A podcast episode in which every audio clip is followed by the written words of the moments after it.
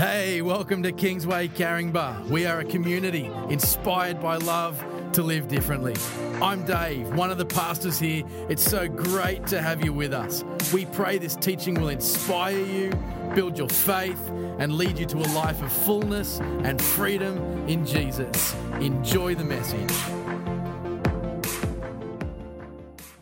Good morning, church. How is everybody today? Good. I am so excited to be here. I am so grateful that you are all here. It is absolutely wonderful to be back together again in the room. And a huge welcome to all of our friends who are watching us online. There is no replacement, though, is there, of actually being together in proximity with each other. It is just something that is so heartwarming. And I am very privileged to be here this morning. So, a big, big welcome to everybody. All right, this morning, firstly, I'll just introduce myself to those who might not know me. Uh, my name is Jess Miko. I'm one of the elders here at Kingsway. Um, and part of the way I contribute to our community here is to help with planning and designing uh, the preaching series that we do throughout the year. Um, so that's me and my role here, which is great. And um, I'm very, very honoured to be able to share with you today. I'm very excited about the message that we have on the book of Ruth. It's an, an obscure little book, often sort of reduced down to women's ministry or something like that. But it's actually so beautiful. And a lot of prayerful consideration has gone into this series because I really feel that God has something to say to help us process and maybe make sense of what we're dealing with at the moment. So we're not shying away from that series, I'm sorry. It's not going to be one of those escape things. We're going right in there. We're going to try and think about what is happening and process how God might want us to respond. But before we start, I want to acknowledge that this season has been really hard.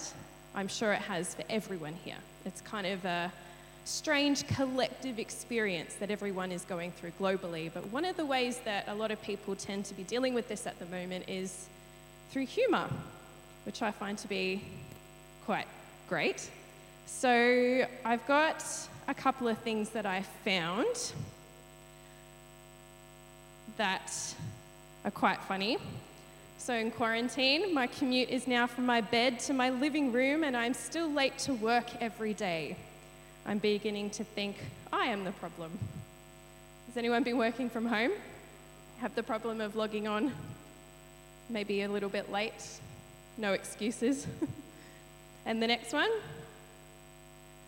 Zoom needs a button that plays wrap it up music like at the Oscars. Thought that was quite funny. And then this next one's my favorite. So you've got the Zoom meeting audio only, and then Zoom meeting with video. yeah, I thought that was quite good. All right, so let's pray and then we'll get into the message today. God, we just thank you that you are here with us, that you are a God who is present that you are a God who came to earth to be with us. We thank you that you are a God of hope, and we thank you that your message is one of light in the darkness.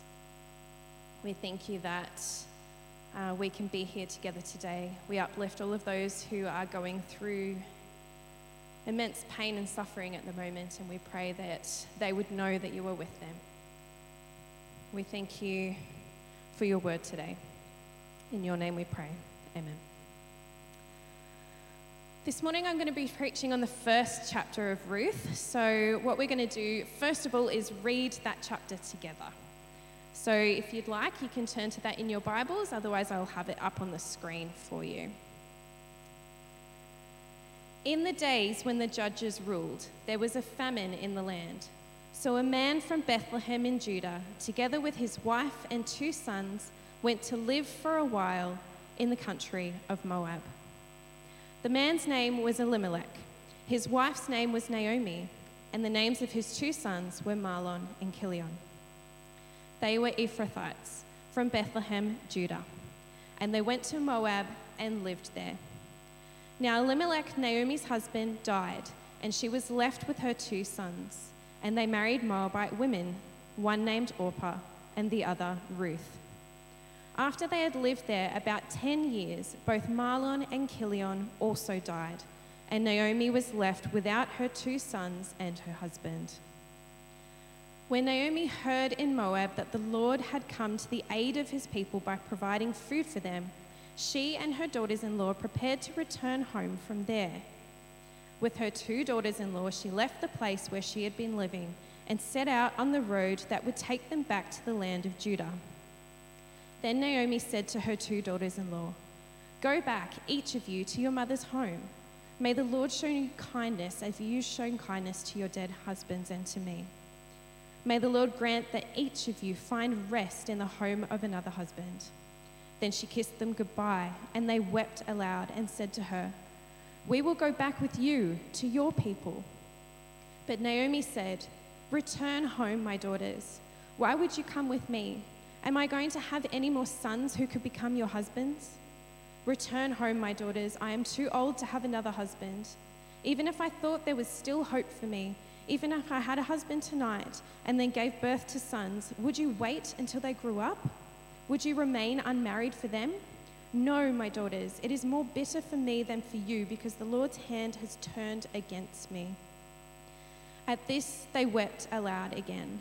Then Orpah kissed her mother in law goodbye, but Ruth clung to her. Look, said Naomi, your sister in law is going back to her people and her gods. Go back with her. But Ruth replied, Don't urge me to leave you or to turn back from you. Where you go, I will go, and where you stay, I will stay. Your people will be my people, and your God will be my God. Where you die, I will die, and there I will be buried. May the Lord deal with me, be it ever so severely, if that even, even death separates you and me. When Naomi realized that Ruth was determined to go with her, she stopped urging her. So the two women went on until they came to Bethlehem. When they arrived in Bethlehem, the whole town was stirred because of them, and the women exclaimed, Can this be Naomi? Don't call me Naomi, she told them. Call me Mara, because the Almighty has made my life very bitter. I went away full, but the Lord has brought me back empty. Why call me Naomi? The Lord has afflicted me. The Almighty has brought misfortune upon me. So Naomi returned from Moab, accompanied by Ruth the Moabite, her daughter in law, arriving in Bethlehem as the barley harvest was beginning.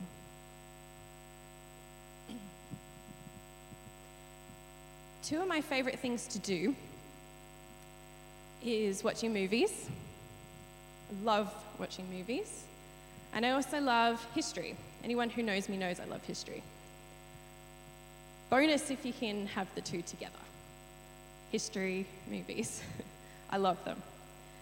And what I love about historical fiction is that you have this beautiful picture of this historical event happening in the background, but the director and the writer of the movie focused on one particular story. And that story represents what is happening to people.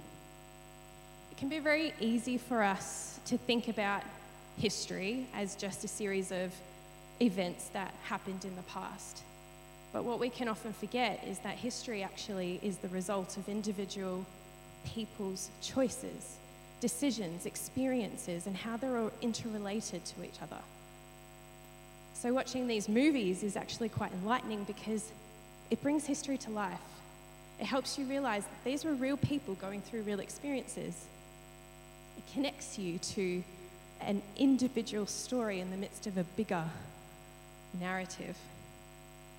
And particularly, history tends to focus on things like, well, some of my favorite ones are um, World War I or World War II movies um, holds a special place in my heart. My grandfather was a Holocaust survivor, so upon learning that, that's part of the reason why history feels so personal to me. But one of my favorite movies of all time is Life is Beautiful. Has anyone seen that? Heartbreaking, beautiful. but it makes that experience real. It makes it less about the facts and figures and more about the individual person. That is what the book of Ruth is. The book of Ruth is set in this time in Israelite history, the time of the judges. This was an incredibly tumultuous, difficult time in Israelite history. After Joshua leads the Israelites into the promised land, into the land of the Canaanites, after their 40 years of wandering in the wilderness, the Israelite tribes entered into this land but faced immense difficulties, which you can read about in the book of Judges. They were thrust into this foreign world of pagan gods and warring tribes and had to somehow find their way in that place. They struggled to secure safe land and were only mostly able to secure the areas of the land that were devoid of natural resources, making for a pretty harsh and difficult life.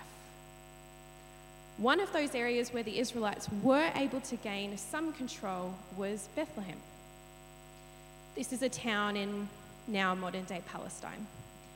So, Bethlehem geographically lies in a completely open, vulnerable, and exposed kind of region, which makes it quite susceptible to being impacted by the elements.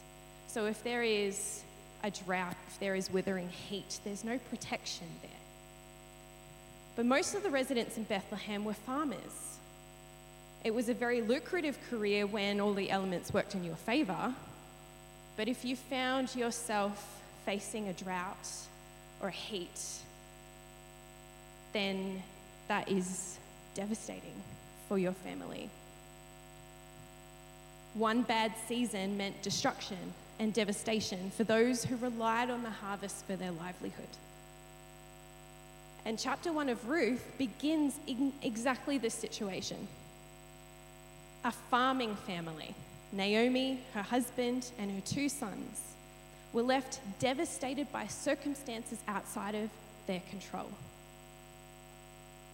In that moment, they had three choices they could starve, they could change occupations, but that would have been quite difficult, or they could move. And they chose the latter and made the journey to the region of Moab across the Dead Sea, which is now modern day Jordan. In making this choice, Elimelech gave up his status, his inheritance, his security, and his community in order to save his family. They became refugees, forced to make the devastating choice to survive.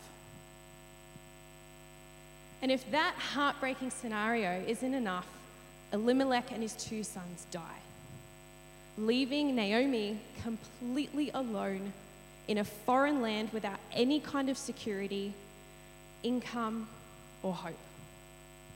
The only option for her is to return to the land, her own land, in the hope that someone there will make the necessary sacrifices to care for her. It's a pretty bleak start to this story.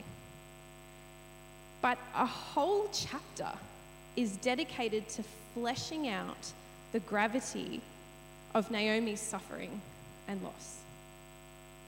The author certainly isn't in a hurry to overlook this. And in a time when writing was impossibly expensive, and writers did not include anything that wasn't absolutely necessary, why is so much of this story, a quarter of it, dedicated to expressing such a tragic event. What is the author trying to say, and what can we learn? My first point today is call me bitter. One of the most moving parts of this first chapter of Ruth is when Naomi expresses her grief. Facing the gravity of her situation, the loss of her family, being uprooted from her place of residence, facing an uncertain and insecure future. It all comes crashing down around her, and she cries out in despair. Don't call me Naomi, which means pleasant. Call me Mara, which means bitter. Because the Almighty has made my life very bitter. I went away full, but the Lord has brought me back empty. Why call me Naomi? The Lord has afflicted me. The Almighty has brought misfortune upon me. You can just hear the devastation in her words, the heartbreak and the grief that she is experiencing. What's interesting is that she throws her anger at God, accusing him of bringing despair upon her. It's clear in that moment that she feels abandoned, but she has the courage to be honest about that. And this is not the only time that this type of response is represented in the Bible. The Psalms are full of accusations and cries of lament and desperation. Job accuses God of unfair oppression. And even Jesus himself feels abandoned by God on the cross. So, what does this tell us about our own experiences of grief? It tells us that suffering and loss are a part of life, and that all human beings, including Jesus, experience pain and grief. And it tells us that acknowledging our grief is a crucial part of processing that pain. Unfortunately, as a society, we don't do a great job of acknowledging and processing grief. We are very quick to move to the redemption stories, very quick to talk about the miracles and the restorations very quick to try and push grief away. Brene Brown says, We run from grief because loss scares us. Yet our hearts reach towards grief because the broken parts want to mend. What fascinates me is that Naomi's grief is allowed so much space in this story that her accusations against God can be spoken or perhaps screamed, and they're not challenged, they're not corrected. We see in a later chapter that Naomi actually changes her perspective on God's role in her suffering. But for now, we see Naomi being given the grace to be honest about how she feels. Acknowledging grief is a crucial part on the road to healing, but it's incredibly difficult to do. Because acknowledging grief is acknowledging that things aren't right, that things haven't turned out the way we wanted them to, that we've lost someone or something important to us. That's really hard. Grief has been a big part of my journey these last few months. All of my family live overseas. My mum is in hospital right now recovering from major surgery. I can't be there. I don't know when I'm going to be there.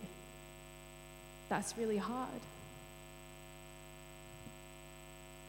We can often feel that being honest about how we feel is somehow bad or unchristian because yelling to God, Where are you? or this is on you just doesn't sound very faith filled or holy. But refusing to acknowledge our emotions just leads to more hurt. That's not holy either. Acknowledging grief takes courage. It makes us feel vulnerable, fragile, and out of control. But it's a crucial part of the path to healing and to freedom. And just like Naomi, we need to be honest with ourselves and we need to be honest with God. This story tells us God gives us the grace to do that. Where you go, I go. The second point of this story teaches us that we're not meant to do this alone. In the midst of Naomi's immense grief, Ruth's compassion, empathy, and dedication to her mother in law shines through. Where you go, I go. Where you stay, I stay. Your people will be my people, and your God will be my God. It's important to remember that Ruth is experiencing her own grief. Her own husband died. Her own security, her livelihood, her future is gone. She has the opportunity to leave Naomi to fend for herself and go and secure herself another husband, another future. She has the advantage here. She's the Moabite. They're in Moab. It's her territory. Her family live there. She understands the culture, she understands the religion. She's accepted there. But knowing that Naomi had no one else to support her, Ruth makes the choice to stay loyal to Naomi, to potentially sacrifice her own future, to care for Naomi, to uproot herself from everything she's ever known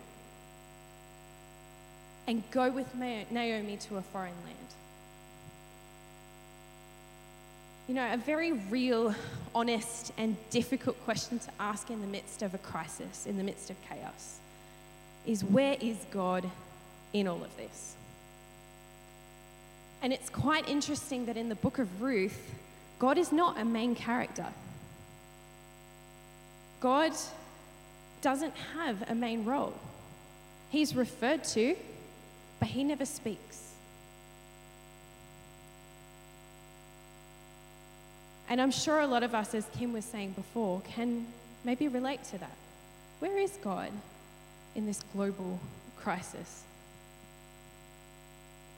One of my favorite theologians, Mike Frost, said in a recent podcast that when we care for one another, when we reach out and we build community together, we are participating in the presence of God.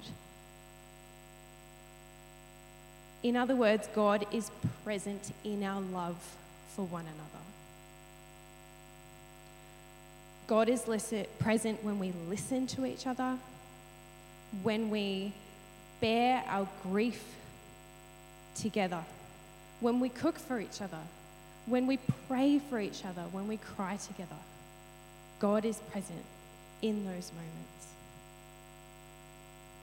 Again, Brene Brown says empathy has no script. There is no right or wrong way to do it. It is simply listening, holding space, withholding judgment, emotionally connecting and that incredibly healing message of you're not alone. Ruth dedicated herself to Naomi. And as we'll see, Naomi dedicated herself to Ruth. They shared the burden of their grief together and began on the road of healing together. And one of the greatest difficulties in this pandemic has been isolation. There really is no replacing real in person connection. It's so easy to get caught up in our own worlds, especially when we're not seeing each other as often. We're not picking up on the emotional cues. We're not looking at someone and saying, Are you okay? I don't feel like something's right about you. That's hard when we have to be so separate. This is where we need God's wisdom. It's not an excuse to give up, it's a charge to press on and to try everything we can to reach out and be there for each other in this time. Acknowledging grief is really hard. We cannot do it alone. Ruth the Moabite. The author of this story makes it very clear that Ruth is a Moabite. To ancient Israel, this had incredible significance. Numbers 25 tells us how the Moabites were Baal worshippers. And how the Israelites gave them over to Baal worship when they were living in proximity with Moab. This gave them quite a bad reputation. They were not the type of people Israel was supposed to be mixing with. By the world's eyes, there was nothing at all significant about Ruth. She was a foreign woman from a despised region who found herself widowed and without children. That's about as insignificant as you can get in the ancient world.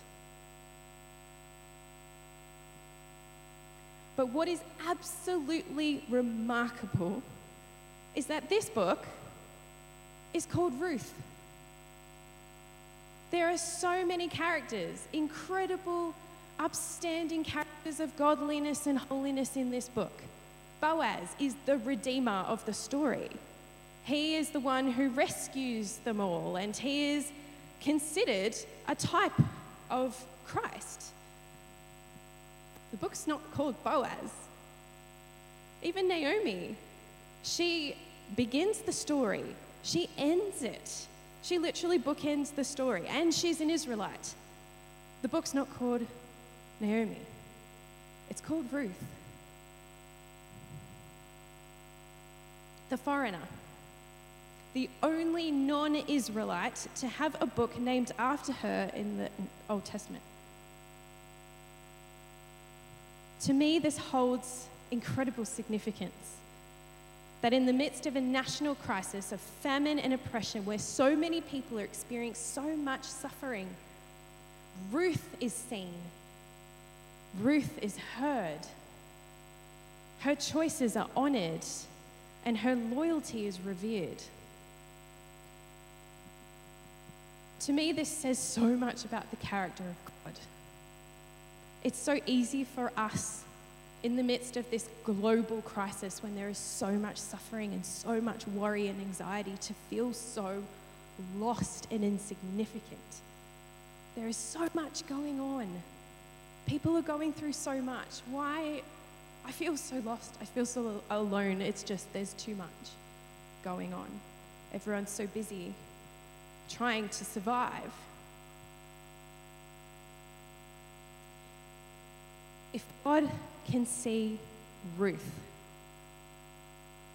when the world says she's not even worth being seen, what does that say about us? God sees us too. And even though we might feel so insignificant and that our pain and our suffering is just not seen or heard by anybody, we can know from this story that God will go to the depths of the earth and pick out the most insignificant person by the world's eyes and elevate her to this incredible place of honor and worthiness to comfort her and to provide her with family. And God does that for us too.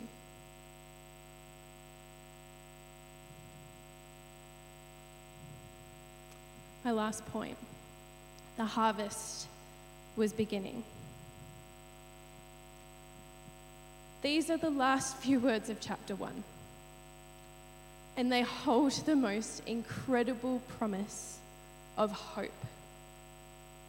The harvest was beginning. Naomi left her hometown in the midst of a devastating and life threatening famine. She returns to a plentiful, renewed harvest, to new hope and a new promise. The setting of a new harvest is really significant. Moses had commanded the Israelites to remember Israel's redemption from Egypt during the time of the new harvest. It would have been a time of mixed emotions, dealing with the trauma of the past as they prepare for the promise of the future. And Ruth and Naomi, no doubt, are experiencing the same thing. As they returned, there was still insecurity and uncertainty about what lay ahead for these women. But in the midst of the unknown, there was hope. I know so many of us are feeling the weight of uncertainty, of anxiety and fear about what lies ahead for us. It's scary and it's uncertain and it's strange. But it, and it's really important to acknowledge that. It's okay to say, I'm afraid and I don't know what's going to happen. But we also have to hold on to hope that the harvest will come, that the suffering will end, and there will be newness once again. I just want to read you a psalm.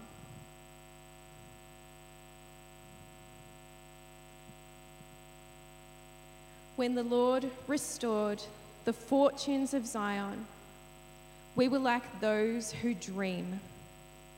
Then our mouth was filled with laughter and our tongue with shouts of joy. Then they said among the nations, The Lord has done great things for them. The Lord has done great things for us, and we are glad. Restore our fortunes, O Lord, like streams in the Negeb. Those who sow in tears shall reap with shouts of joy. He who goes out weeping, bearing the seed for sowing, shall come home with shouts of joy, bringing his sheaves with him. That's Psalm 126. And I feel like that's such a promise for us. As we go out sowing and weeping, it's important to recognize that a crucial part of the harvest is the weeping. It's the work, it's the toil, it's the effort. We can't throw the seed in the ground and expect it to just spring up with a harvest. It doesn't work that way, unfortunately. It would be much easier if it did. But the part of the weeping for us is an important part of the journey. And it's really hard. But we need to do it together and have hope to believe that the harvest will come, that we will have new life again, new hope, and new promise. So let's hold on to that together. Amen. Thanks for joining us today. We hope you've been blessed by this teaching. If you'd like to connect with us, make a financial gift, or find out more about Kingsway churches, head to kingsway.org.au. Have a good one.